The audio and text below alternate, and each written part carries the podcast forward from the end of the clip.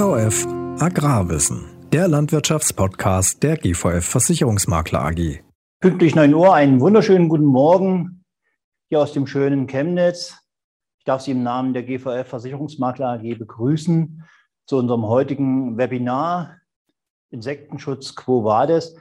Wir haben als Referenten äh, gewonnen die Frau Konstanze Nils von BTR Rechtsanwaltsgesellschaft MBH in Berlin. Frau Nils ist auch studierte Landwirtin, das heißt in diesem ganzen Thema Agrar, Agrarrecht entsprechend beheimatet. Ich darf darauf hinweisen, wir haben in unserem Webinar einmal diese Chat-Funktion in der Mitte. Wenn Sie Fragen haben, können Sie die gerne äh, schriftlich an uns wenden. Wir würden die dann der Frau Nils auch stellen. Sollten Sie sich äh, verbal an der Veranstaltung beteiligen, was wir natürlich bevorzugen, dann äh, stimmen Sie auch letztendlich zu, dass wir diese Aufzeichnung äh, veröffentlichen. Wir zeichnen die Veranstaltung auf und im Nachgang, denke ich mal nach dem Vortrag, äh, werden wir dann die im Chat genannten Fragen auch entsprechend der Frau Nils rübergeben, sodass sie diese beantworten kann. Wir schalten rüber zu Frau Nils, die im Homeoffice sitzt. Ja, schönen guten Morgen. Ich bin nicht im Homeoffice, ich bin im Büro. Also. Entschuldigung. ja, erstmal willkommen. Ich gebe mal gleich, ähm, oder noch nicht. Ähm, ja, ich grüße Sie aus dem sehr trüben, tristen Berlin, so wie es immer ist, typisches Berliner graues Wetter. Bin nicht im Homeoffice, sondern im Büro. Und muss auch noch einmal ganz kurz korrigieren, ich bin noch nicht ganz studierte Landwirtin. Da fehlt immer auch die letzte Bachelorarbeit immer noch. Ich bin da auch nicht viel besser als andere, ja. Und ähm, weiß ich jetzt nicht, wollen wir jetzt dann jetzt mit dem Vortrag starten oder Herr Herrmann wartet noch so geduldig? Ich warte auf den Start des Vortrages. Okay, dann gebe ich mal das frei. So. Hat es jetzt? Das hat funktioniert, oder? Ja. Super. Also, ähm, wie gesagt, ich begrüße Sie nochmal heute zu unserem Webinar. Ich freue mich, dass Sie sich dazu geschaltet haben. Thema ist das Insektenschutzgesetz. Ähm, warum ich das in Anführungszeichen gesetzt habe, dazu werde ich gleich kommen. Wie gesagt, Herr Herrmann hat mich ja vorgestellt. Ich bin hier in Berlin Fachanwältin für Agrarrecht und für Arbeitsrecht, mache aber auch alle angrenzenden Rechtsgebiete, behandle ich mit Gesellschaftsrecht, normales Zivilrecht. Aber das sind meine beiden Tätigkeitsschwerpunkte. Zur Einleitung, zur Aufwallung, den Blutdruck so ein bisschen in die richtige ähm, Schlaghöhe zu bringen, habe ich mal ähm, überlegt, ähm, wie ist das vielleicht gestartet oder wo kommt das her? Wird auch viel älter sein, aber ich nehme an, Sie erinnern sich vielleicht an das Jahr 2015, an diese Bauernregeln von der damaligen Bundesumweltministerin. Ich weiß gar nicht mehr, wie sie heißt. Ich habe das schon wieder verdrängt.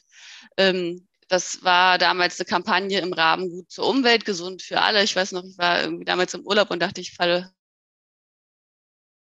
aus dem Hotel, Bett, weil ich da, egal. Jedenfalls ähm, hatte dann, äh, gab es diese Bauernregeln, hier bleibt Ackergift den Feldern fern, sieht der Artenschutz das gerne. Also das kann man vielleicht so ein bisschen als ähm, vielleicht ja, Urknall äh, sehen äh, zum Thema Insektenschutzprogramm. Zielstellung damals war ja auf Fehlentwicklung in der Landwirtschaft hinzuweisen. Es gab ja dann auch äh, arge Auseinandersetzungen zwischen dem Ministerium, warum sie sich da erdreistete, da die Landwirtschaft so in den negativen Fokus zu rücken. Und es sollte eine Diskussion in Gang äh, angebracht werden. Äh, zwei Jahre später gab es ja dann ähm, unter der neuen äh, Bundesumweltministerin Schulze, die hat dann das Aktionsprogramm Insektenschutz beschlossen. Das ist dann ja hier auch auf der Homepage sehr idyllisch dargestellt worden. Ähm, man wollte, oder 2019 wurde dann eben proklamiert, was machen wir alles? Also Eindämmung der Schlichtverschmutzung. Wir wollen äh, Pestizide aus dem, das wird ja immer so äh, negativ eben dann auch schon wiedergegeben, eben die schädlichen Pestizide aus dem Großteil der Schutzgebiete rausgehalten werden sollen. Eben Ausstück des, äh, von Glyphosat ähm, wurde dann nochmal ähm, eben dargestellt und äh, Gelder sollten äh, nicht weniger, also nicht unbeträchtlicher Höhe, unbeträchtlicher Höhe sollten eben in das Programm reingepumpt werden. Ich habe hier auch noch mal ein Zitat äh, von der Frau Schulze, die jetzt ja ins Entwicklungsministerium abgeschoben wurde, rausgesucht.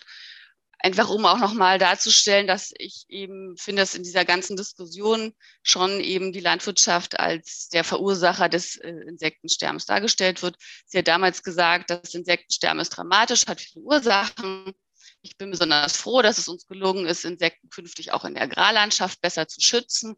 Die Bundesregierung verbietet den Glyphosateinsatz zum europarechtlich frühestmöglichen Zeitpunkt im Jahr 2023 und wird den Einsatz schon vorher einschränken mindestens genauso wichtig für die Insekten ist, dass auch der Einsatz von allen anderen Pestiziden deutlich verringert wird. Ne? Da hat sie ja dann schon mal einen Punkt gesetzt, woher kommt es und wer ist der Schuldige. Jetzt zum Erlass dieses sogenannten Insektenschutzgesetzes, ähm, was ja immer durch die Medien gegeistert ist. Ähm, es kam aus diesem äh, Aktionsprogramm Insektenschutz, wurde dann dieses Insektenschutzgesetz entwickelt. Was heißt das? Wie setzt sich das zusammen? Deswegen auch in Anführungsstrichen. Es gibt eigentlich gar nicht dieses eine Insektenschutzgesetz, sondern das ist ein Bündel von zwei gesetzlichen Maßnahmen. Einmal das Gesetz zum Schutz der Insektenvielfalt in Deutschland und zur Änderung weiterer Vorschriften. Das ist ja gut vor einem Jahr äh, haben die da das in Angriff genommen, die Bundesregierung. Es gab einen ersten Gesetzesentwurf Mitte Februar 21 der Bundesregierung beziehungsweise eben äh, der Bundesminister, äh, ja, das Bundesministerium für Umwelt, Naturschutz und nukleare Sicherheit. Der Arbeitstitel damals war noch Entwurf eines dritten Gesetzes zur Änderung des Bundesnaturschutzgesetzes. Es, ich habe jetzt hier nicht die, ähm, die ganze Gesetzgebung dargestellt. Es, das Gesetz kam dann in die Ausschüsse, Bundesrat, Bundestag. Dann hat der Bundesrat auch noch versucht, ein paar Verschärfungen reinzubringen. Da komme ich noch dazu.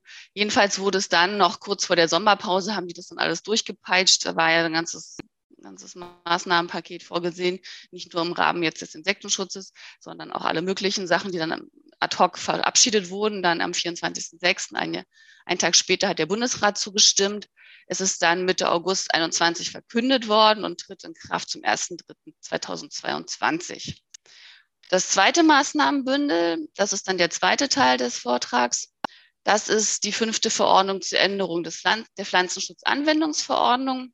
Dazu komme ich, wie gesagt, dann noch. Ähm, da ist eigentlich für die Landwirtschaft aus meiner Sicht das enthalten, was wesentlich ist. Also wie gesagt, das Insektenschutzgesetz setzt sich zusammen aus dem Gesetz zum Schutz der Insektenvielfalt in Deutschland und aus der fünften Verordnung zur Änderung der Pflanzenschutzanwendungsverordnung.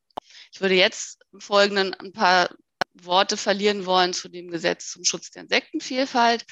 Ähm, wie gesagt, für die Landwirtschaft, ich habe sowieso in beiden Vorträgen das rausgesucht, wo ich denke, von dem ich glaube, dass äh, da die Landwirtschaft betroffen ist, dass es für sie interessant ist.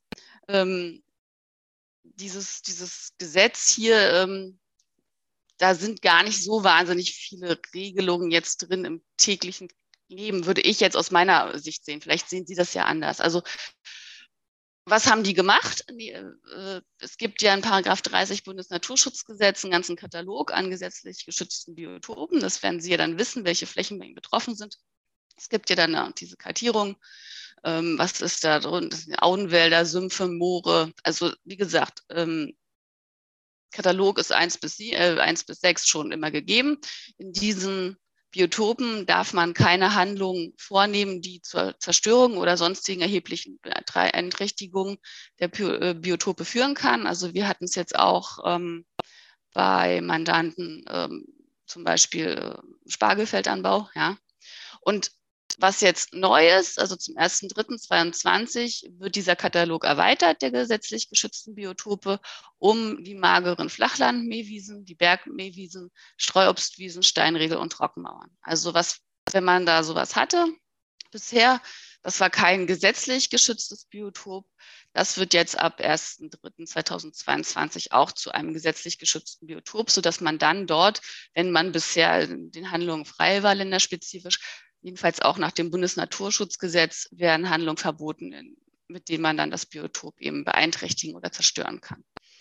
Hier unten in Paragraph in Absatz 8, also ich habe das, was neu eingefügt ist, hier mal blau hinterlegt. Da ähm, ist ähm, eben enthalten, dass äh, spezifische länderrechtliche Regelungen immer noch vorgehen. Also das ganze Bundesnaturschutzgesetz und auch die Pflanzenschutzanwendungsverordnung, die sind beide so ausgelegt, so kommt es mir jedenfalls ein bisschen vor, wie so eine Art Feigenblatt der Bundesregierung. Wir haben ja was gemacht, aber Länder, wenn ihr was konkreter, was, wenn ihr was engeres habt, wenn ihr was Spezielleres habt, dann soll das immer noch fortgelten. Also Sie müssen immer erstmal schauen, was ähm, habe ich dann in meinem Bundesland für spezifische Vorschriften. Und dann nach kommt dann noch das äh, Bundesnaturschutzgesetz beziehungsweise die Pflanzenschutzanwendungsverordnung. Das ist so ein bisschen umgekehrt. Normalerweise heißt das immer, Bundesrecht bricht Landesrecht. Das heißt, das Bundesrecht vor Landesrecht gilt. Hier im Bundesnaturschutzgesetz und in der Pflanzenschutzanwendungsverordnung ähm, ist es genau andersrum. Ja, also da gilt erst das, was im Land spezifisch geregelt ist. Äh, Flächen, also das ist ja dann auch näher an den Flächen dran. Und äh, wenn man da nichts findet, dann gilt immer noch ähm, das Bundesnaturschutzgesetz. Also das zieht sich so ähm, durch die beiden gesetzlichen Vorhaben hin wie ein roter Faden. Was sind magere Flachband-Mähwiesen äh, und Bergmähwiesen? Also ich denke, wenn Sie es haben, werden Sie es wissen. Wenn Sie nicht sicher sind, ich habe es hier mal kurz zusammengefasst. Also das sind gerade ähm, in dieser FFH-Richtlinie, das sind äh, geschützte Lebensräume.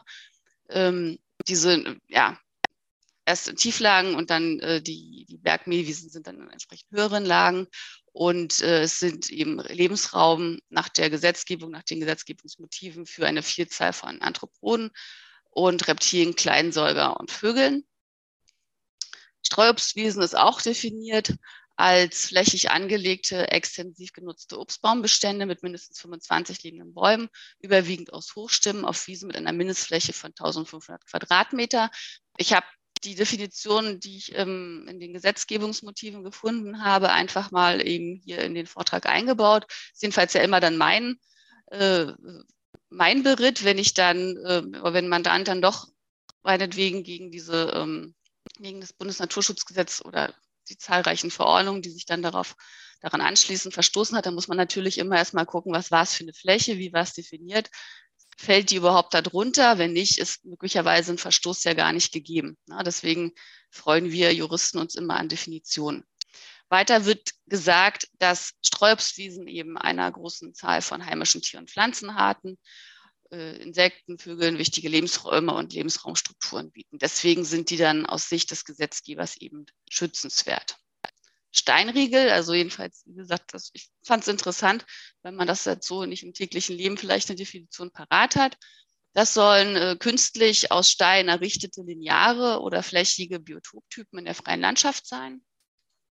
Nicht erfasst ist, das wäre wichtig, wieder auch möglicherweise bei einer Einlassung in irgendeinem Verwaltungsverfahren, ja, die vorübergehende Lagerung von Lesestein oder Feldstein bis zu zwei Jahren. Das ist ausgenommen. Das sind keine gesetzlich geschützten Biotope. Die Begründung für, die, für den besonderen Schutz ist, dass äh, diese Steinriegel aufgrund ihres Substrats und ihrer lückigen Struktur und des besonderen Mikro, ein besonderes Mikroklima bieten und da eher auch eben wichtige Lebensräume für zahlreiche Insektenarten oder Reptilien sind. Ich würde mich da eher fernhalten, weil ich vor Reptilien Angst habe. So, das nur am Rande. Trockenmauern werden definiert als künstliche, meist aus Bruchstein errichtete, unverfugte Mauern in der freien Landschaft, die entweder eine Abgrenzungs- oder Stützfunktion aufweisen oder aufgewiesen haben oder Ruinen von meist historischen Bauwerken darstellen. Also was wahrscheinlich da irgendwie verrottet in der Landschaft steht. Man denkt, das kann eigentlich weg, sollte man lassen, Finger weg, das sind jetzt gesetzlich geschützte Biotope. Auch hier wieder ähm, die bieten ein extremes Mikroklima und ein hohes Strukturreichtum, kann man sich ja ungefähr vorstellen. Und deswegen sind die dann auch besonders schützenswert für Reptilien, Insekten oder spezialisierte Pflanzenarten. Also, das war erstmal das äh, Bundesnaturschutzgesetz ist erweitert worden, mal um ein paar gesetzlich geschützte Biotope. Das ist dann auch wieder wichtig im zweiten Teil, wenn wir zu den Änderungen in der Pflanzenschutzanwendungsverordnung kommen. Dann hat der Gesetzgeber 30a eingefügt. Das ist meistens immer so, oder diese A, B, C, D-Buchstaben ähm, kommen dann immer zustande im, im, Gesetz, wenn dann später nachträglich Änderungen vorgenommen werden. Die hängt man nicht hinten dran, sondern versucht die dann an die Stelle einzufügen, an die es dann gerade passt.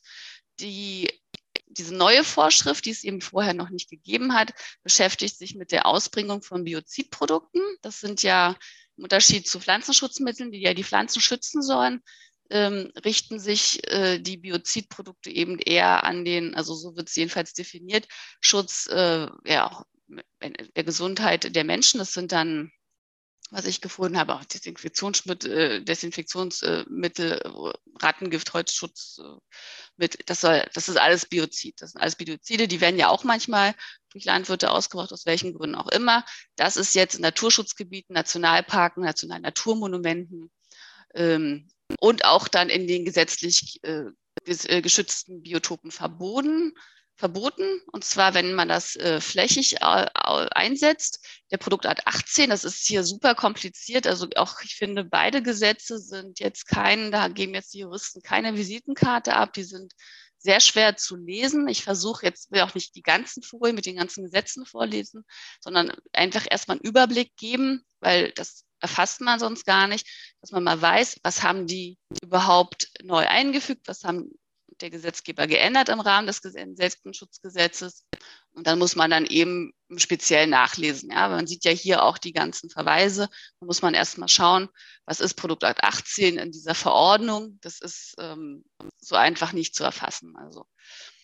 Und auch, ähm, also die wollen letztlich, dass bestimmte Biozide verschiedener Produktarten ja, nicht in der Weltgeschichte herumgespritzt werden oder versprüht werden. Das ist ja, also das ist eigentlich der, der, der Sinn dieser Vorschrift in diesen bestimmten, ähm, ja, hier räumlich oder in freien Räumen, die hier genannt sind, unter anderem eben auch die gesetzlich geschützten Biotope.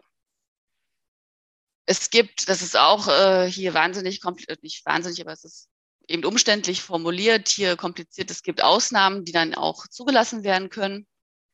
Ähm, die Gesetzesbegründung klar, äh, besserer Schutz für Insekten und die Biodiversität durch die Einschränkung der Anwendung bestimmter Biozide in den ökologisch besonders schutzbedürftigen Teilen von Natur und Landwirtschaft. Regelung gilt nur für aus, also außerhalb geschlossener Räume, also im Freien, logisch. Ich habe dann hier nochmal rausgesucht, was ist die Produktart 18? Das nennt sich dann Produkte zur Bekämpfung von Anthropoden durch andere Mittel als Fernhaltung oder Köderung. Also das ist ja eher was, sag ich mal, tatsächliches. Und hier sieht man, das sind dann eben äh, chemische Produkte. Die Ausbringung wird dann auch definiert, dass es, ja, es soll letztlich ähm, zu keiner Umweltexposition kommen, ne? dass die einfach dann ähm, freigesetzt werden, äh, flächig, dass äh, meinetwegen Abdrift oder sonst irgendwas stattfinden kann. Es gibt die Möglichkeit der Ausnahmeerteilung, wenn es der Schutz von Mensch oder Tier erfordert, aber eben dann muss es ein besonders begrenzter Anwendungsfall sein. Es gibt keine Ausnahmen zum Schutz landwirtschaftlicher Belange. Also da ist jetzt, ähm, jetzt aufgrund der Landwirtschaft ist der Biozideinsatz dieser Produkte in den besonders geschützten Räumlichkeiten, äh, Räume, Naturräumen, also äh, im Freien verboten. Dann ähm, auch vielleicht mehr Interesse halber, vielleicht gar nicht so für die Praxis, aber vielleicht ja auch doch, wenn man da neue baulichen Anlagen errichtet. Ähm, das war auch in dem äh, Aktionsprogramm enthalten. Die wollten diese bestimmt, das nennt sich Luftemission, äh, Lichtemission oder Lichtverschmutzung, Light Pollution, das soll reduziert werden. Das wird jetzt durch Paragraph 41a Bundesnaturschutzgesetz geregelt. Der ist auch neu in das Gesetz äh, aufgenommen worden und besagt im Wesentlichen, dass neu zu errichtende Beleuchtung an Straßen und Wegen, äh, Außenbeleuchtung, bauliche Anlagen und Grundstücken sowie beleuchtete oder lichtimittierende Werbeanlagen, dass sie technisch und konstruktiv so anzubringen sind oder mit Leuchtmitteln zu versehen und zu betreiben sind, dass Tiere und Pflanzen wildlebende Arten, die nach Maßgabe wieder einer bestimmten Rechtsverordnung äh, zu vermeiden sind. Ja. Es gilt auch, wenn an den dort benannten Beleuchtungen wesentliche Änderungen vorgenommen werden. Also man muss dann zukünftig schauen, wenn ich drunter falle, dann auch in dem Bereich bin, äh, ich will eine bauliche Anlage errichten oder wesentlich ändern, dann dürfen eben die, die Lichter nicht so angebracht werden, dass es nachteilige Auswirkungen auf die Tiere und Pflanzen der wildlebenden Arten gibt. Wie das im Praktischen ablaufen soll, ja, und auch wie man messen will, ob wildlebende Pflanzenarten da beeinträchtigt oder benachteiligt werden, das muss ich sagen, weiß ich noch nicht. Das wird man dann vielleicht irgendwie in der Verwaltungspraxis dann sehen. Ähm, kann man, äh, kann man dazu stehen, wie man will. Ich will auch, das hatte ich am Anfang noch nicht gesagt, es geht jetzt auch in dem Webinar gar nicht darum zu diskutieren, müssen Insekten geschützt werden, sind sie schützenswert, wer ist es? Das ist jetzt gar nicht unser Thema. Thema ist, dass der Gesetzgeber dieses Maßnahmenpaket beschlossen hat. Das gilt. Das eine gilt schon. das Bundesnaturschutzgesetz gilt in anderthalb Monaten und damit muss man eben umgehen. Ne? Die Gesetzesbegründung für, diese, für diesen Einschub von 41a Bundesnaturschutzgesetz ist eben, kann man sich ja dann auch schon denken, ja, also Schutz und äh, der Pflanzen, dieser Wildlebenden und ihrer Lebensgemeinschaften sollen eben von mit Lichtemissionen verbundenen nachteiligen Auswirkungen geschützt werden. Was können diese nachteiligen Auswirkungen sein? Geänderte Räuber-Beute-Verhältnisse war da in den Gesetzesbegründungen zu lesen. Es besteht die Gefahr, dass Insekten getötet werden, also entweder weil sie direkt in den verglühen oder weil sie dann äh, so weit, äh, weil sie angezogen werden und so weit äh, fliegen müssen, dass sie dann vor Erschöpfung sterben. Vogel- und Fledermauszüge sollen auch durch diese Lichtemissionen äh, nicht mehr beeinträchtigt werden. Äh, Beeinträchtigung von Ökosystemfunktionen wie eine nächtliche Bestäubung soll auch nicht mehr erschwert oder benachteiligt werden.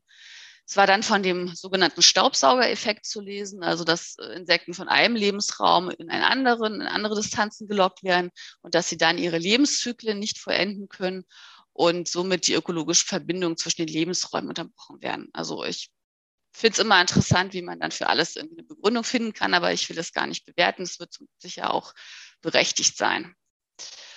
Und das habe ich jetzt hier nicht auf die Folie gegeben, ähm, aber es ist eben in Absatz 4 auch eine Regelung zu finden, dass die länderspezifischen Vorschriften, wie ich ja schon gesagt habe, immer unberührt bleiben. Das heißt, sie gehen vor. Also wenn es schon im Land andere Vorschriften gibt, die strenger sind, die enger sind, wo die Hürden noch höher sind für diese Baulichkeiten, dann ist das auf jeden Fall immer zu beachten. Und der Bundes, also das Bundesnaturschutzgesetz ist ja das Bundesgesetz, das gilt sozusagen immer als Auffangtatbestand. Wie gesagt, da muss man dann immer erstmal schauen, was gilt in meinem Bundesland und ab wann.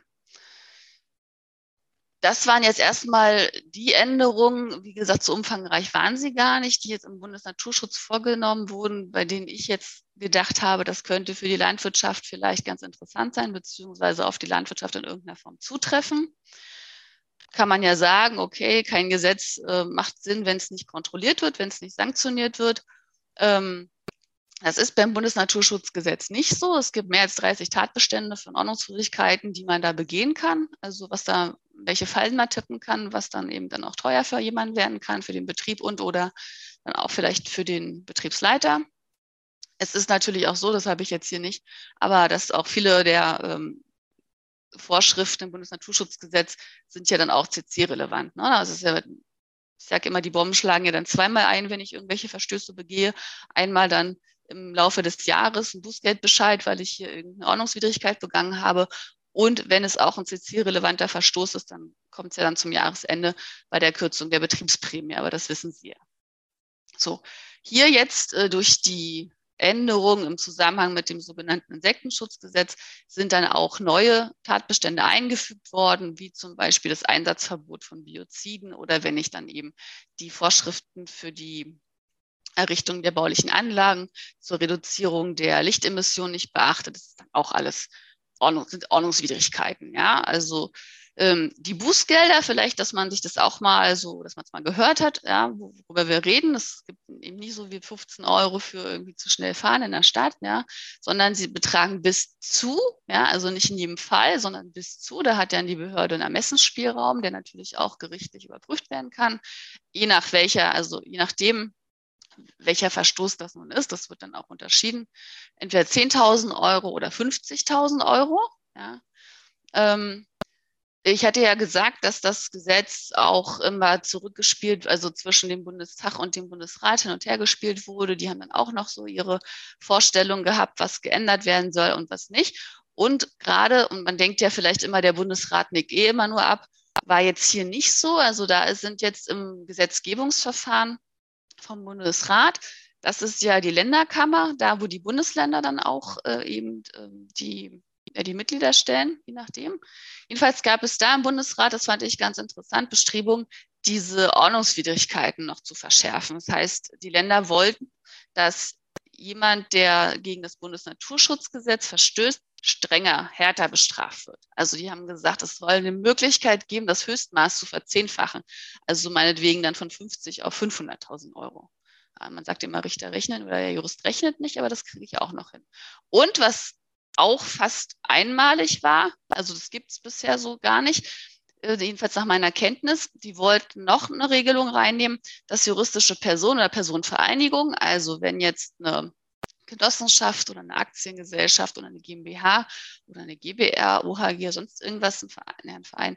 Aber ähm, wenn die gegen das Bundesnaturschutzgesetz verstoßen, ja, also meinetwegen also wenn da irgendwas mit diesen, meinetwegen von den Licht, also mit den Anlagen nicht so richtig im Einklang mit den Regelungen steht, die dann eben der Lichtverschmutzung oder sonst irgendwas gelten sollen, dann sollte es die Möglichkeit geben, da bei dieser Genossenschaft meinetwegen auch noch eine höhere Geldbuße anzusetzen und die sollte begrenzt werden nach oben durch zwei Prozent des Vorjahresgesamtumsatzes. Also ähm, dass äh, die Geldbußen im Ordnungswidrigkeitenverfahren durch die Umsatzhöhe bestimmt oder begrenzt werden. Das ist jetzt nach meiner Kenntnis ähm, noch nicht bisher der Fall. Und Umsatz ist ja auch nicht Gewinn. Ne? Also ähm, und äh, das Schmankerl noch, die Höhe des Umsatzes sollte auch geschätzt werden können. Also die wollten da richtig ans Geld und wollten auch richtig abschöpfen. Also da sieht man schon äh, die Länder, die ja dann je nachdem, äh, wie ja die Regierungen in den Bundesländern dann auch äh, zusammengesetzt werden, die wollten da auch nochmal deutlich machen, dass es wichtig ist, dass das Bundesnaturschutzgesetz eingehalten wird. Ist natürlich immer wichtig, Gesetze einzuhalten. Ähm, die Regierung hat dann auch aber ähm, im Gesetzgebungsverfahren gesagt, nee, also diese Verschärfung machen wir nicht mit. Wir wollen ja immer noch ausgehen von dem Aktionsprogramm Insektenschutz und das übersteigt alles und äh, ist es dann auch gestrichen worden. Aber ich fand eben diesen Fingerzeig interessant, was da im Bundesrat auch gärt und was ja dann auch vielleicht bei anderen Gesetzen auch mal kommen kann. Ne? Dass man dann jetzt an, auch an den Gesamtumsatz geht bei der Bemessung der Bußgelder. Frau Nils, kurze Zwischenfrage aus dem Chat. Hm? Insektizide, welche als Pflanzenschutzmittel zugelassen sind, zählen nicht als Biozide. Richtig. Also es wäre dann, es wären ja dann Pflanzenschutzmittel. Okay. Und die andere oder Anmerkung in der Richtung, ähm, diese ganze Geschichte mit den Leuchtmitteln. Wir haben ja sehr viele Hoflampen, die Halogenlampen sind und ich sage mal, die entsprechenden Insekten auch anziehen. Hm. Ist da das Thema Bestandsschutz vielleicht irgendwo im Raum oder müssen jetzt die Betriebe ihre ganzen Hoflampen austauschen? Es war ja bei Neuerrichtung und bei wesentlichen Änderungen. Dafür okay, also Bestandsschutz erstmal. Ja, so würde ich das sehen. Hm? Gut. So, jetzt haben wir jetzt gerade ungefähr eine halbe Stunde rum. Ähm, da haben wir jetzt dieses, ich hatte ja gesagt, das Insektenschutzgesetz gibt es als solches gar nicht, sondern es ist eben aus zwei ja, Gesetzen, also ist nicht so richtig technisch, ja, aber ich sage es jetzt mal, zwei gesetzlichen Vorhaben zusammengesetzt. Einmal im wirklichen Gesetz. Gesetze sind ja immer die, die der Bundestag verabschiedet, also unsere gewählten Volksvertreter, komplett demokratisch natürlich. Ähm, das war dieses Gesetz zum Schutz der Insektenvielfalt in Deutschland und zur Änderung weiterer Vorschriften, also die Änderung im Bundesnaturschutzgesetz, die ich eben vorgestellt habe.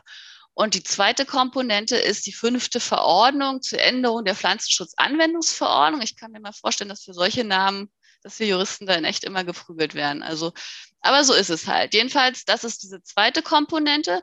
Und Verordnung, einfach vielleicht nur als Fun Fact, sind immer keine richtigen Gesetze, also da muss der Bundestag nicht zustimmen, das muss nicht durch den Bundestag durch, sondern Verordnungen werden immer von Regierung, von den Ministerien erlassen. Ja?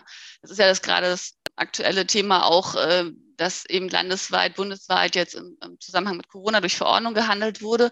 Und da hat ja dann immer, da haben wir dann die Bundestagsabgeordneten gesagt, das ist an uns vorbei, weil Verordnungen eben sozusagen unter der, also in der Stufe unterhalb der Gesetzgebung sind und die können dann durch die, ähm, das entsprechende Ministerium erlassen werden und ähm, bedürfen halt keiner Mehrheiten, sondern je nachdem, wem das Ministerium äh, voransteht, der erlässt dann diese Verordnung. Also da kann man dann flexibel und schneller natürlich reagieren, aber es ist dann auch, es ist dann halt kein Gesetz, mit dem der Bundestag zugestimmt hat. Jedenfalls gibt es diese fünfte Verordnung. Da gab es den ersten Entwurf letztes Jahr im April durch das, ähm, durch das Landwirtschaftsministerium, damals durch das damalige. Es ist dann äh, im Bundesrat, muss es zugestimmt werden und äh, auch am 25.06., also im Zusammenhang auch mit dem oberen Gesetz, das ich vorgestellt habe. Es ist dann schon am 2.9. verkündet worden im Bundesgesetzblatt und auch dann am 8.9.2021 bereits in Kraft getreten, während ja, das Bundesnaturschutz, also diese Änderungen im Bundesnaturschutzgesetz dann zum 1.3.22 gelten, gilt das, also die geänderte Pflanzenschutzanwendungsverordnung, die gilt bereits. Ja, deswegen, die findet man ja auch dann in ihrer jetzigen Ausprägung dann schon im Internet. Was sind da für Änderungen eingekommen? Also ich habe hier oben mal geschrieben, neu Glyphosat, weil ähm, eben dieser 3b Pflanzenschutzanwendungsverordnung neu aufgenommen wurde. Sieht man ja wieder an diesen B-Buchstaben und der beschäftigt sich. Also das ist hier wieder natürlich, die schreiben ja nicht Glyphosat rein, sondern die formulieren dann bei der Anwendung von Pflanzenschutzmitteln, die aus einem in Anlage 3 Abschnitt A Nummer 4 oder 5 aufgeführten Stoff bestehen oder einen solchen Stoff enthalten, sind neben den mit der Zulassung des jeweiligen Pflanzenschutzmittels festgelegten Anwendungsbestimmungen und Nebenbestimmungen den Absätzen 2 bis 5 genannten Bedingungen einzuhalten. Ja, ähm, also ich habe hier ähm, Nummer 4 und 5 mal mit Sternchen versehen. Nummer 4 heißt eben Glyphosat und diese zwei Sternchen, was der Nummer 5 ist, das ist Glyphosat Trimesium. Also deswegen habe ich oben das zusammengefasst, das ist diese sogenannte, ja, diese Glyphosat-Regelung. Ja? Also wenn, wenn glyphosathaltige Pflanzenschutzmittel angewandt werden, muss ich einmal das beachten, was dann auf dem Pflanzenschutzmittel an sich an Anwendungsbestimmungen eben äh, steht. Das muss ich natürlich beachten und dann auch das, was jetzt hier in diese Verordnung reingekommen ist. Also ich stelle einfach mal den Gesetzes- oder diesen Verordnungstext vor, ja, so wie er auch eben veröffentlicht ist und würde dann aber auch noch mal eine Zusammenfassung. Ich habe auch noch ein kleines Schema gefunden aus dem Internet, das stelle ich Ihnen vor, weil also jedenfalls mir hat sich auch durch mehrmaliges Lesen das nicht so einfach erschlossen, aber es kann ja auch an mir liegen. Also ähm, zur Einordnung erstmal von Absatz 1 und Absatz 2. Absatz 1 sagt, wenn irgendwas mit Glyphosat ist, dann erstmal raufgucken, was es an Anwendungsbestimmungen und Lebensbestimmungen gibt und dann als nächstes kommt Absatz 2. Die Anwendung ist nur zulässig, nur zulässig, wenn nach den Umständen des Einzelfalles, das mögen wir Juristen immer sehr gerne, vorbeugende Maßnahmen wie die Wahl einer geeigneten Fruchtfolge, eines geeigneten Aussaatzeitpunktes oder mechanischer Maßnahmen im Bestand oder das Anlegen einer Flugfurche nicht durchgeführt werden können und andere technische Maßnahmen nicht geeignet oder zumutbar sind. Die Aufwandmenge, die Häufigkeit der Anwendung und die zu behandelnden Flächen sind auf das notwendige Maß zu beschränken. Sagt, ich muss vorher überlegen, brauche ich es oder brauche ich es nicht. Da kommen wir auch, also, und dann sagt das, äh, sagt der Verordnungstext ja schon, ähm, eigentlich, ähm, ich muss alle Maßnahmen des integrierten Pflanzenschutzes ausgeschöpft haben, bevor ich zur, zum Glyphosat greifen kann. Also in der Fruchtfolge, Aussaatzeitpunkt, mechanische Maßnahmen Bestand, Flugfurche kann ich nicht, ist nicht geeignet oder nicht zumutbar, möglicherweise wegen Wetterverhältnissen. Und dann muss ich natürlich auch bestimmte Schadschwellen abwarten, bevor ich das dann anwenden kann. Ähm, und ich kann auch nur so also nicht groß irgendwie einsetzen, sondern die müssen auf das notwendige Maß, also müssen die betroffenen Flächen sein. Das ist erstmal grundsätzlich, was ich, ähm, was ich mir vorher überlegen muss. Ja. Dann ähm, wird es, äh, der Verordnungstext in dieser Norm konkreter in Absatz 3. Eine Anwendung zur Vorsaatbehandlung, ausgenommen im Rahmen eines Direktsaat- oder Mulchsaatverfahrens oder nach der Ernte zur Stoppelbehandlung, ist nur zulässig zur Bekämpfung pyrenierender Unkrautarten. Ich habe unten definiert, welche das sind. Ich habe gefunden an der Vorbereitung auf das Webinar, dass es wohl vom Julius Kühn-Institut gibt es äh, gibt's da eine Aufstellung, äh, welche Unkrautarten eben dort ähm, runterfallen. Hier sind ja schon im Verordnungstext einige genannt, ja, ähm, auf diesen Teilflächen oder zur Unkrautbekämpfung einschließlich der Beseitigung von Murchenausfallkulturen auf Ackerflächen, die in eine Erosionsgefährdungsklasse nach bla bla bla zugeordnet sind. Ja. Dann darf ich ähm, ihm äh, eine Vorsaatbehandlung, also wenn darf ich das glyphosathaltige äh, Pflanzenschutzmittel zur Vorsaatbehandlung oder nach der Ernte zur Stoppelbehandlung einsetzen. Wie gesagt, ich habe noch mal ein Schema. Das ist erstmal der Verordnungstext. Das war Ackerland und bei Grünland ist es nur zulässig zur Erneuerung des Grünlandes bei einer Verunkrautung, bei der aufgrund ihres Ausmaßes ohne die Anwendung die wirtschaftliche Nutzung des Grünlandes oder die Futtergewinnung wegen eines Risikos für die Tierschutz, für die Tiergesundheit nicht möglich ist oder zur Vorbereitung einer Neueinsaat auf Flächen, die in eine Erosionsgefährdungsklasse der da, da, da, zugeordnet sind oder auf denen eine Wendebodenbearbeitung aufgrund anderer Vorschriften nicht erlaubt ist. Ähm, bei Absatz 1, also wenn ich ähm, eben diese, dieses ähm, wenn die wirtschaftliche Nutzung oder die Futtergewinnung anderweitig nicht mehr möglich ist, dann darf ich es auch nur wieder auf den betroffenen Teilflächen anwenden. Eine Spätanwendung vor der Ernte sowie die Anwendung in Wasserschutzgebieten, Heilquellenschutzgebieten und Kern- und Pflegezonen von Biosphärenreservaten ist nicht zulässig. Also das, ähm, das komplett ausgeschlossen. Ab sofort. Ähm, noch ganz kurz, dieser 3b, den ich eben vorgestellt habe, der wird aufgehoben, wenn eben für die äh, Glyphosat- und glyphosathaltigen, äh, Glyphosat-Remesiumhaltigen Pflanzenschutzmittel keine Wirkstoffgenehmigung mehr vorliegt und auch alle Abverkaufs- und Aufbrauchsfristen abgelaufen sind, spätestens zum 01.01.24. Dann ist der weg. Der hat ja gesagt, okay, ihr dürft es verwenden unter bestimmten Voraussetzungen. Ja? Wenn der dann weg ist, steht es nicht mehr im Gesetz und dann komme ich noch dazu, dann wird es halt komplett verboten. Also der, dieser 3b, der gilt jetzt noch für knapp äh, zwei Jahre. Zusammengefasst, Glyphosat, glyphosathaltige Pflanzenschutzmittel grundsätzlich verboten, egal in welcher Kultur. Wasserschutzgebieten, in Heilquellenschutzgebieten, in Kern- und Pflegezonen von Biosphärenreservaten, Naturschutzgebieten, Nationalparks, nationalen Naturmonumenten, Naturdenkmälern und gesetzlich geschützten Biotopen. Da haben wir jetzt ja in, vorhin gehabt in Paragraph 30 Bundesnaturschutzgesetz die Erweiterung um diese Trocken, hier Steinriegel, Trockenmauern, Sträubst, oh, Sträubstwiesen. Ja, die fallen jetzt auch eben hier in dieses Anwendungsverbot und auch als Spätanwendung vor der Ernte. Ist grundsätzlich egal wie, egal wann, keine Ausnahmen, gar nicht. Dann hatte ich ja in ähm, Paragraph 3b Absatz 2 waren ja diese berühmten Umstände des Einzelfalls. Das ist ja immer, wenn wir Juristen irgendwas gefragt werden, sagen wir entweder Jein oder es kommt darauf an oder es ist Einzelfallbetrachtung. Ja.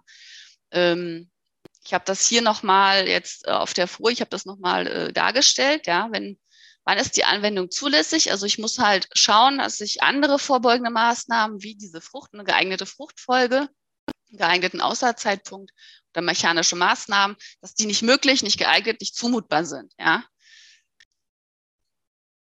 Da habe ich auch äh, gefunden, jetzt in der, also sagen auch die Landwirtschaftskammern, ähm, Dokumentation, Dokumentation, Dokumentation. Also sie müssen es hier, es besteht nach 3b keine Dokumentationspflicht, aber äh, so wie wenn ich generell Pflanzenschutzmittel an, äh, anwende, nach den Anwendungsbestimmungen muss ich es ja dokumentieren.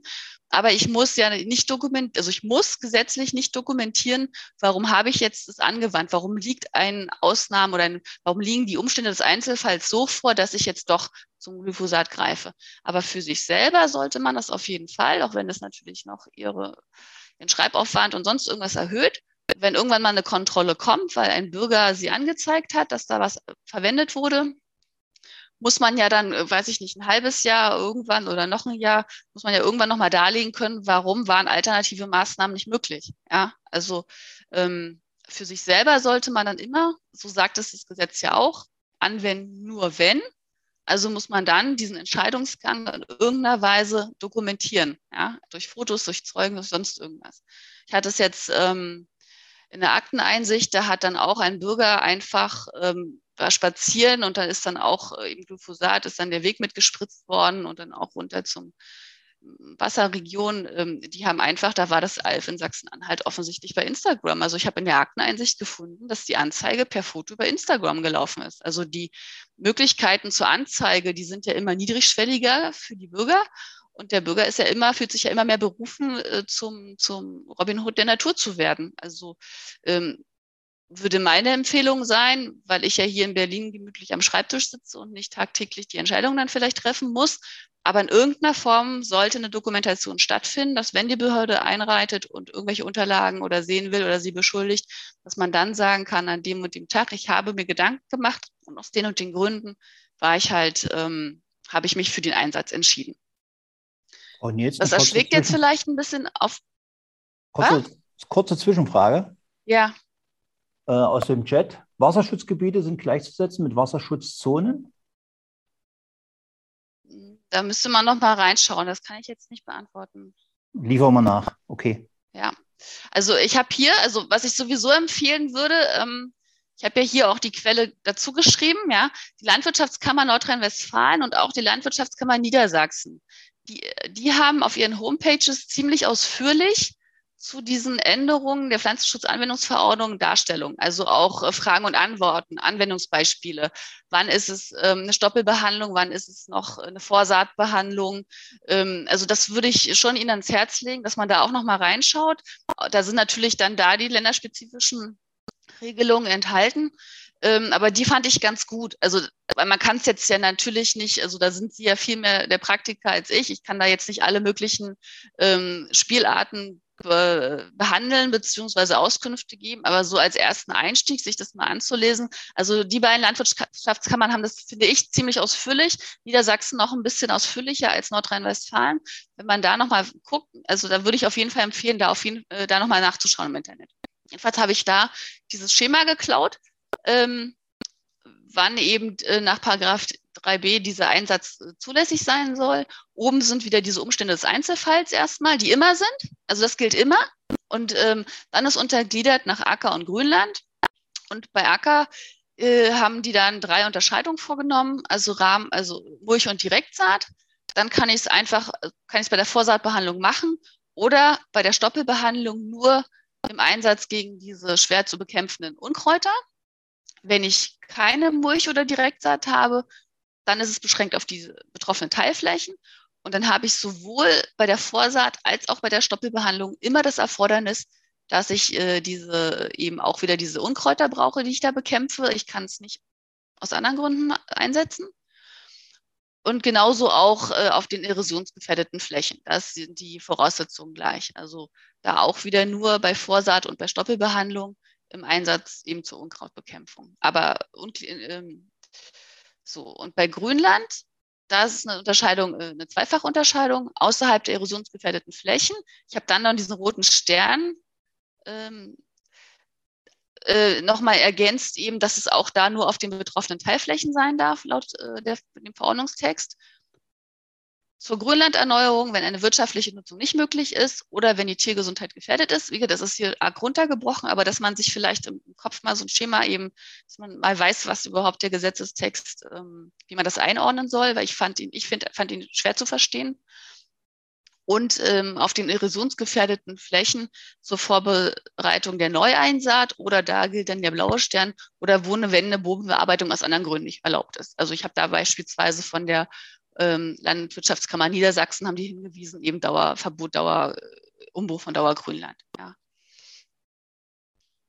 Das wäre jetzt erstmal das Schema Glyphosat, noch bis zum, also was dann eben spätestens zum 01.01.2024 dann aber auch Geschichte ist, jedenfalls nach dem jetzigen Stand. Und äh, nochmal die Empfehlung vielleicht auf den Seiten Landwirtschaftskammer Nordrhein-Westfalen und Niedersachsen, sich das nochmal so ein bisschen zu Gemüte führen. Dann gibt es, ähm, haben die verändert äh, in der Pflanzenschutzanwendungsverordnung Paragraph 4 gibt es jetzt ein Verbot der Anwendung in Naturschutz und Nationalparken. Also wieder diese, sag ich mal, diese besonders geschützten ähm, Naturräume. Hier sind auch wieder die gesetzlich geschützten Biotope im Sinne von Paragraph 30 Bundesnaturschutzgesetz mit der Erweiterung, die wir vorhin hatten dürfen halt Pflanzenschutzmittel überhaupt nicht mehr angewendet werden, die aus einem in Anlage 2 oder 3 aufgeführten Stoff bestehen oder einen solchen Stoff enthalten. Komme ich noch dazu? Die dazu bestimmt sind, unerwünschte Pflanzen oder Pflanzenteile zu vernichten oder die dazu bestimmt sind, Pflanzen oder Pflanzenteile vor Insekten zu schützen oder Insekten zu bekämpfen und die durch das Bundesamt für Verbraucherschutz und Lebensmittelsicherheit eben diese Auflage zur Kennzeichnung als äh, bienengefährlich oder bestäubergefährlich ähm, haben. Also in die in Absatz 1, also in, in den in Absatz 1 genannten Räumli äh, Räumlichkeiten, will ich mal sagen, aber es sind ja keine Räumlichkeiten, das ist ja die freie Natur. Ja, also alles das, was dort ähm, verzeichnet ist, dürfen bestimmte Pflanzenschutzmittel nicht mehr angewandt werden. Ich habe auch gleich nochmal eine Zusammenfassung. Wie gesagt, hier ist auch der Gesetzestext sehr schwergängig. Ähm, jetzt mal kurz gucken, genau, äh, jetzt hier wird einfach erstmal nur, will ich jetzt gar nicht vorlesen, gesagt, okay, länderspezifische Vorschriften haben wieder Anwendungsvorrang. Man kann hier auch Ausnahmen zulassen. Und hier sind auch die landwirtschaftlichen Belange, also zum Schutz von erheblichen landwirtschaftlichen Schäden. Es ist aber nicht wirklich, also es ist im Gesetzes oder in den Verordnungstext, in den Begründungen sind die nicht näher definiert. Wie hoch sind sie? Wo können sie liegen? Ja, das ist erstmal nur, es kann Ausnahmen geben. Ja, Das sind die drei Voraussetzungen, also eben unter anderem die landwirtschaftlichen zum Schutz oder Abwendung vor erheblichen landwirtschaftlichen Schäden zum Schutz der heimischen Tier- und Pflanzenwelt und äh, ja, bei Schienenwegen. Also die Bahn hat ja auch Vorrang. Außer diese Ausnahmen können nicht zugelassen werden, auch wieder bei äh, Stoffen, die glyphosathaltig oder glyphosatrimesiumhaltig sind. Es gibt dann noch Gebiete von gemeinschaftlicher Bedeutung. Hier habe ich es mal hier zusammengefasst. Das sind im Allgemeinen FFH-Gebiete. Da gibt es die, wenn, wenn, wenn es FFH-Gebiete sind, die keine Naturschutzgebiete etc. sind, da soll es erstmal nicht gelten. Da will man aufgrund freiwilliger Vereinbarungen ähm, erstmal tätig werden und gucken, ob dann auch vielleicht die, ähm, die Zielstellung erfolgt wird. Und in Absatz 4 ist so eine Art Monitoring, dass die sich das erstmal anschauen bis zum 30. Juni 2024 ob das Erfolg hat oder nicht oder ob man noch nachschärfen muss. Das ist erstmal nur der Verordnungstext. Zusammengefasst, in Naturschutzgebieten, Nationalparken, gesetzlich geschützten Biotopen gilt ähm, der Einsatz von Wirkstoffen, die in der Anlage 2 oder 3 der Verordnung stehen, ist weiterhin verboten. Also der war offensichtlich vorher auch schon verboten. Man müsste dann einfach mal wirklich in die Anlage 2 oder 3 kommen. Da werden ganz viele Wirkstoffe genannt. Herbizide sind in diesen Gebieten grundsätzlich verboten, ebenso wie bienengefährlich oder bestäubergefährliche Insektizide. FFH-Gebiete, die keine äh, Naturschutzgebiete, also die, die eben hier oben nicht mit reinfallen, da soll es bis zum 30.06. aufgrund freiwilliger Vereinbarungen und Maßnahmen, wie gesagt, erstmal geschaut werden, ob man die Zielstellung anderweitig erreichen kann. Und wenn nicht, wird dann im Zuge dessen dann auch irgendwann nachgeschärft. Ausnahmen zum Schutz vor Schäden sind möglich, allerdings eben nicht für Glyphosat. Und dann, das habe ich jetzt, darauf habe ich jetzt verzichtet, es wird dann immer noch mal unterschieden, sind es Flächen zum Gartenbau, zum Obst, zum Weinanbau. Also ähm, da gibt es auch wieder Ausnahmen von Ausnahmen, die äh, sogenannten Rückausnahmen. Und länderspezifische Regelungen gehen vor. Die dritte Komponente, also die Pflanzenschutzanwendungsverordnung, sind eigentlich so drei maßgebliche Veränderungen vorgenommen worden. Das ist das ähm, zum Glyphosat, was wir schon hatten. Dann das, was ich eben vorgestellt habe, ähm, zur Anwendung in bestimmten Gebieten. Und jetzt haben wir hier nochmal gewässerspezifische Anwendungsverbote. Da sagt der Verordnungstext, dass Pflanzenschutzmittel an Gewässern, ausgenommen kleine Gewässer von wasserwirtschaftlich untergeordneter Bedeutung, innerhalb eines Abstandes von 10 Meter zum Gewässer, gemessen ab der Böschungsoberkante oder soweit keine Böschungsoberkante vorhanden ist, ab der Linie des Mittelwasserstandes, nicht angewendet dürfen ja, ähm, abweichen. Also man, dieser Abstand kann auf fünf Meter reduziert werden, wenn eine geschlossene, ganzjährig begrünte Pflanzendecke vorhanden ist. Eine Bodenbearbeitung zur Erneuerung dieses Pflanzenbewuchses darf einmal innerhalb von fünf Jahren ähm, durchgeführt werden. Der Fünfjahreszeitraum beginnt am, 1. am 8. September 2021. Länderspezifische Regelungen gehen vor. Und es kann auch Ausnahmen geben zur Abwendung erheblicher landwirtschaftlicher, forstwirtschaftlicher, sonst wirtschaftlicher Schäden oder zum Schutz der heimischen Tier- und Pflanzenwelt.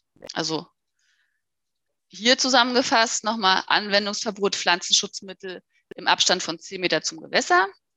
Ausnahme 5 Meter reichen aus, wenn ich eine geschlossene, ganzjährig begrünte Pflanzendecke habe. Die darf ich einmal in fünf Jahren durch Bodenbearbeitung erneuern. Beginn der fünf Jahre, 8.9.21. Ausnahmen, kleine Gewässer von wasserwirtschaftlich untergeordneter Bedeutung.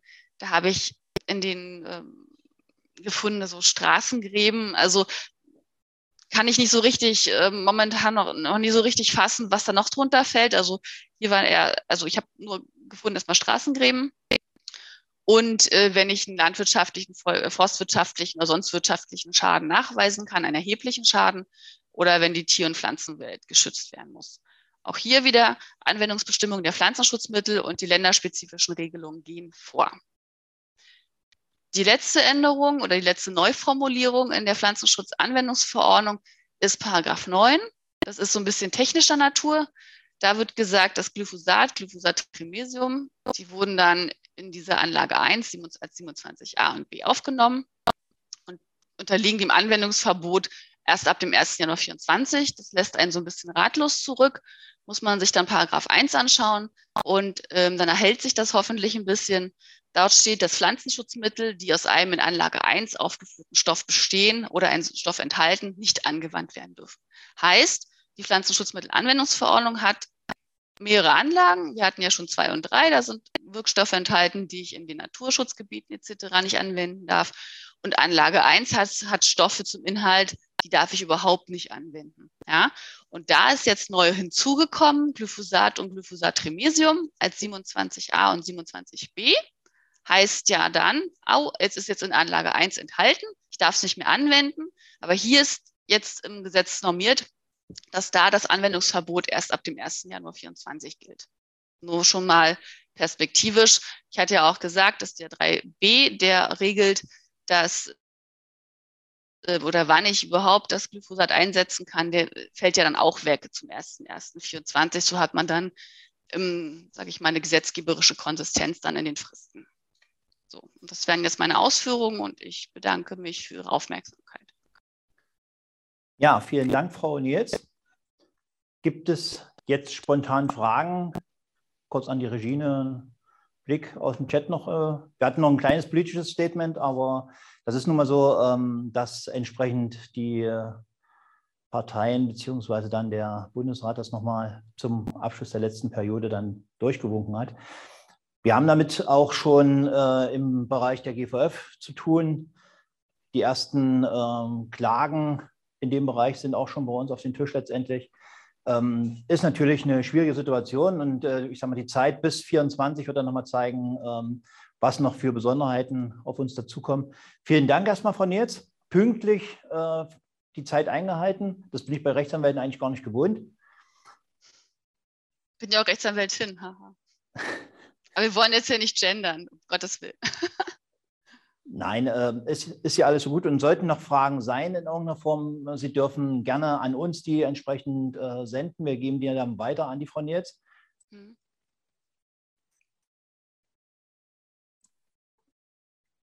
Wasserwirtschaftliche Bedeutung ist auch genau zu definieren. Mhm. Ja, das muss man dann nochmal anschauen. Also ich weiß halt zu diesem erste, zweite, dritte Ordnung, das ist ja dann auch teilweise länderspezifisch. Das müsste man dann einfach mal gucken dann. Das kann ich jetzt aus dem Stand nicht beantworten. Gibst du das mal dann bitte als Frage rein? Eine andere Frage noch aus dem Chat. Gibt es eine Aussage zu Gewässern erster, zweiter oder dritter Ordnung? Hm, ich sehe es. Hm. Darauf bezog sich meine Antwort. Okay, danke. Irgendwelche Fragen sein, wir geben Ihnen auch gerne weiter und würden die dann entsprechend nachliefern. Ähm, sollten in diese Richtung auch nochmal äh, Wünsche sein, dass wir da nochmal in einem Webinar zu dem Thema aufgreifen, dann gerne als Anregung an uns. Ansonsten bedanke ich mich für Ihre Aufmerksamkeit, bedanke mich bei Frau Nils für Ihre Zeit, wünsche alles Gute, bleiben Sie positiv wie negativ, würde mein Kollege sagen, dass wir gut über die Zeit kommen und vielleicht dann demnächst auch mal wieder in Präsenzveranstaltungen, dass wir uns dann auch mal wiedersehen. Einen schönen Tag wünsche ich.